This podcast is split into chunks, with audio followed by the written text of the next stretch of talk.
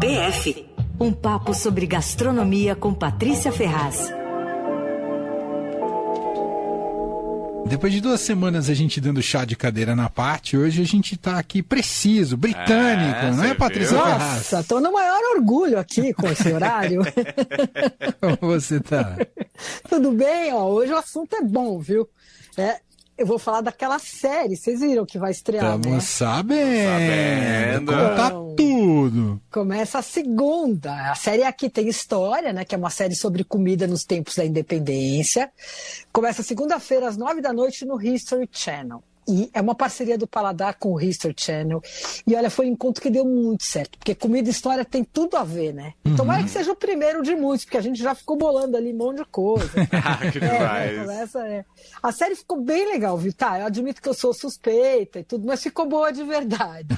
Então é o seguinte: são oito capítulos curtinhos, eles têm em média quatro minutos, e cada um é sobre um assunto relacionado à época da independência, né? E os temas são surpreendentes, assim, a abordagem tá bem leve, o roteiro cheio de humor, e a edição ficou muito divertida, com um monte de animações, ilustrações e tal. Quem assistir vai ver que eu não tô exagerando, juro, ficou legal mesmo. A gente vai ver, pai. Quero ver. é, Eu posso, talvez eu esteja exagerando só um pouquinho, porque ela é empolgada, mas não. Mas ficou legal mesmo. E é um jeito meio jovem, assim, ficou muito interessante. E os programas são apresentados pelo jornalista e historiador Thiago Gomide, que tem um jeito muito informal e simpático, e eu participo também de todos os episódios e tal. E a gente gravou em monumentos e locais eh, diferentes da cidade, assim, importantes, eh, que eram referência, ou que tinham alguma coisa a ver na época da independência, né? E é, ficou assim, o Thiago dá o contexto histórico de algum fato relevante e tal, e eu trato da comida, que, como todo mundo sabe, é o que realmente importa, não é verdade? Concordo plenamente. Thiago mora no Rio, não tá me ouvindo. brincadeira, brincadeira. Não, falando sério, a gente mergulhou a fundo assim na pesquisa de época para fazer os roteiros, né? E foi um trabalho intenso e muito divertido, porque por coincidência os dois somos notívagos, então a gente ficava trabalhando na madrugada, o Thiago no Rio, eu em São Paulo, e aí cada vez que a gente achava alguma coisa, porque a gente queria uma- umas coisas que fossem mais divertidas, eh, interessantes, bombásticas e, e menos faladas, né? Então, cada vez que um achava uma coisa, no meio da noite ligava pro outro, olha aqui, achei isso, tá? E a gente ia trocando os textos, tá? E foi ficando muito interessante, né? E a gente falou de vários temas. Então, assim, comida de rua é um deles. Que vocês estão pensando que é coisa atual, comida de rua, né? Mas não é não, viu? Ah, é? Não, nos tempos da independência, a Praça Antônio Prado já bombava. Ah, Era um point de tabuleiros de comida tal. Essa história está super bem contada lá na série. É um dos capítulos, né? É, Daí a gente gravou também um episódio no Viaduto do Chá. Você sabe que o Viaduto do Chá é o primeiro viaduto da cidade, né? E, e ele tem uma história interessante, que ele foi instalado no lugar onde tinha umas chácaras com plantação de chá mesmo, né?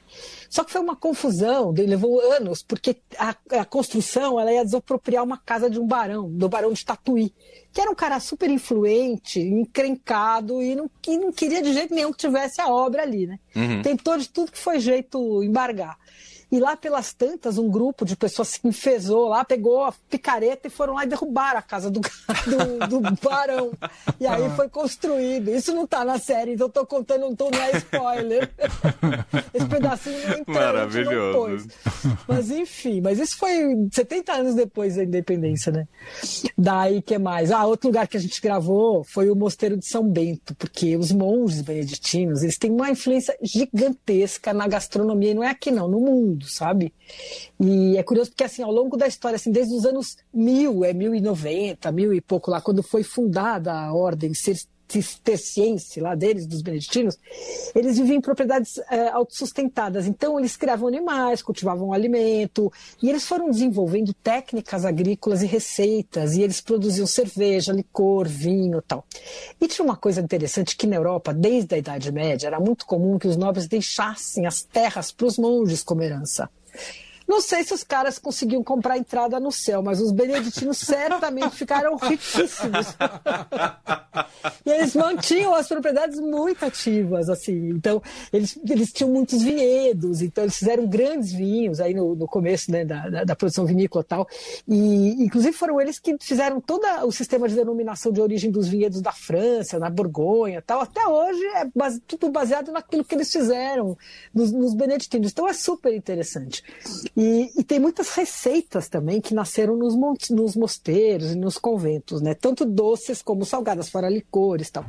O exemplo que eu mais gosto, não sei se eu já falei aqui, porque eu tenho mania, adoro esse assunto, que é dos doces conventuais portugueses. Não falou? Doces... Não falei? Não, não falou. Que é muito legal, porque são os doces criados nos conventos à base de gema e açúcar. Hum. E eles são uma das maravilhas da cozinha de Portugal, né? Quem não gosta de doce de ovos? Eu morro, adoro doce de ovos. Também né? gosto. E eles, sabe por que, que eles são basicamente feitos de gema? Hum. Porque as freiras usavam a clara para engomar o hábito. E os monges usavam para clarificar vinho, né? Para deixar o líquido líquido. Então sobrava um monte de gema. E aí elas não tinham o que fazer, iam inventando o jeito de aproveitar. E eu acho graça porque elas faziam os doces que ficavam divinos tal, e elas batizavam com o nome assim da bolha delas, digamos. Papo de anjo, pudim de abade, tocinho do céu. Tocinho do céu é maravilhoso. Pastel de Santa Clara. E tem um que eu descobri outro dia chamado Garganta de Freira. Esse parece um canelone, é feito com hóstia, imagina, enrolada, e em fios de ovos. Deve ser muito bom, né? Maravilhoso. Enfim, é, é Esse eu nunca legal. tinha ouvido falar. Eu também não. Descobri outro dia num livro. Falei, gente, eu preciso experimentar esse negócio, deve ser bom, né? Mas, enfim. E, bom, aqui em São Paulo, os monges né, do Mosteiro de São Bento fazem bolos, pães, vendem licores, cerveja, tudo. Enfim.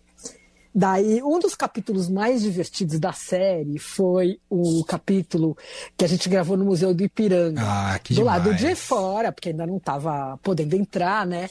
Mas aí o Thiago ele é muito engraçado e ele conta assim detalhes nada nobres sobre o estado de saúde do Dom Pedro no dia que ele declarou a independência. Ai. Eu não sei se vocês sabem o que tinha acontecido com ele. Eu sei que ele teve problemas intestinais. Exatamente. Aí o Thiago mostrou lá umas coisas, foi, ficou muito divertido. E o Dom Pedro gostava muito de comer, mas ele não chegava nem perto do pai dele, né, do Dom João VI, que aliás morreu pela boca, literalmente, sabiam? É verdade, ele foi envenenado por arsênio na comida. E, e tem umas especulações que foi super fácil, porque o cara comia o dia inteiro, então deu uma brecha lá, envenenaram. Enfim.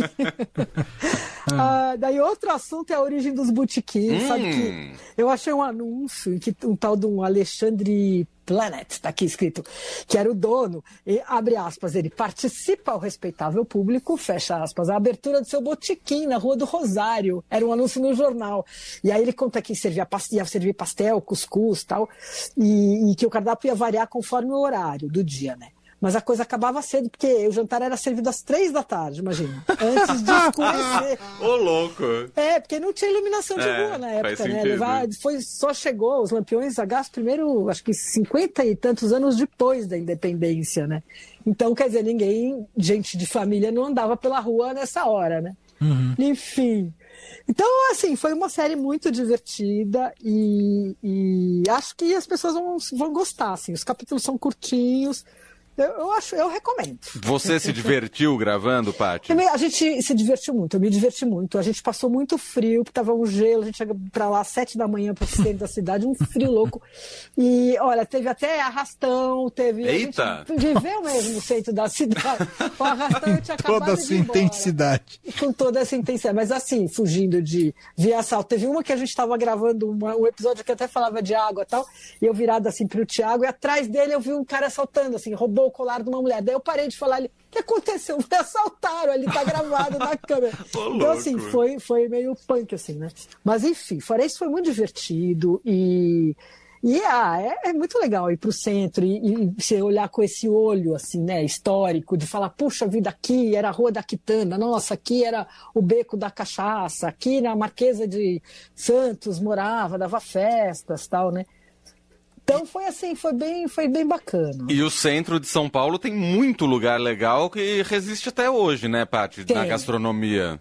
Tem muito, tem muito. E mesmo, quer dizer, o que não resiste tanto, assim, né? Porque, por exemplo, daquela época, assim, de bar, restaurante e tal, óbvio, não, não Ah, tem sim, nada, né? Claro. Porque, imagina, a população na- de São Paulo naquela época era, é, acho que era abaixo de 22 mil pessoas. Então, incrível, né? Porque era muito pouquinha gente e tudo completamente é, precário, Uhum. né? O Rio ainda era muito mais legal e tal, mas aqui era muito precário mesmo, né? Agora, é curioso que tem muito, como assim, por exemplo, umas coisas que vieram um pouco depois da independência, né? Então, é, como o viaduto do chá, como essa história da iluminação. Depois ainda tem alguns marcos, né? Por exemplo, tem lá, sei lá, o Lago da Misericórdia, depois tem o Largo da Memória, uh, Rua da Quitanda. Tem cada lugar tá ligado a um tema que a gente, um tema relevante que a gente da época da independência que a gente que estão nos roteiros, que está nos roteiros, né? Então ficou bem bacana. Acho que é uma série divertida e, e, não sei se depois vão repetir e tal. Então, melhor você se ligar e assistir essa primeira semana. Começa a segunda e vai até dia 12. Sempre às nove da noite, Paty. Sempre às nove da noite, é. Boa. É. Então é isso. A partir de segunda-feira, vamos acompanhar. Uh, estrelando na série Patrícia Ferraz. No History orgulho. Channel. No History Channel. No History Channel com que o orgulho. Uma parceria que tomara que dê mais frutos. Vai dar sim. Muito bom. É? Então tá bom, gente. Paty, então é isso. obrigado e até semana que vem. Um beijo. Até, beijo. Beijo.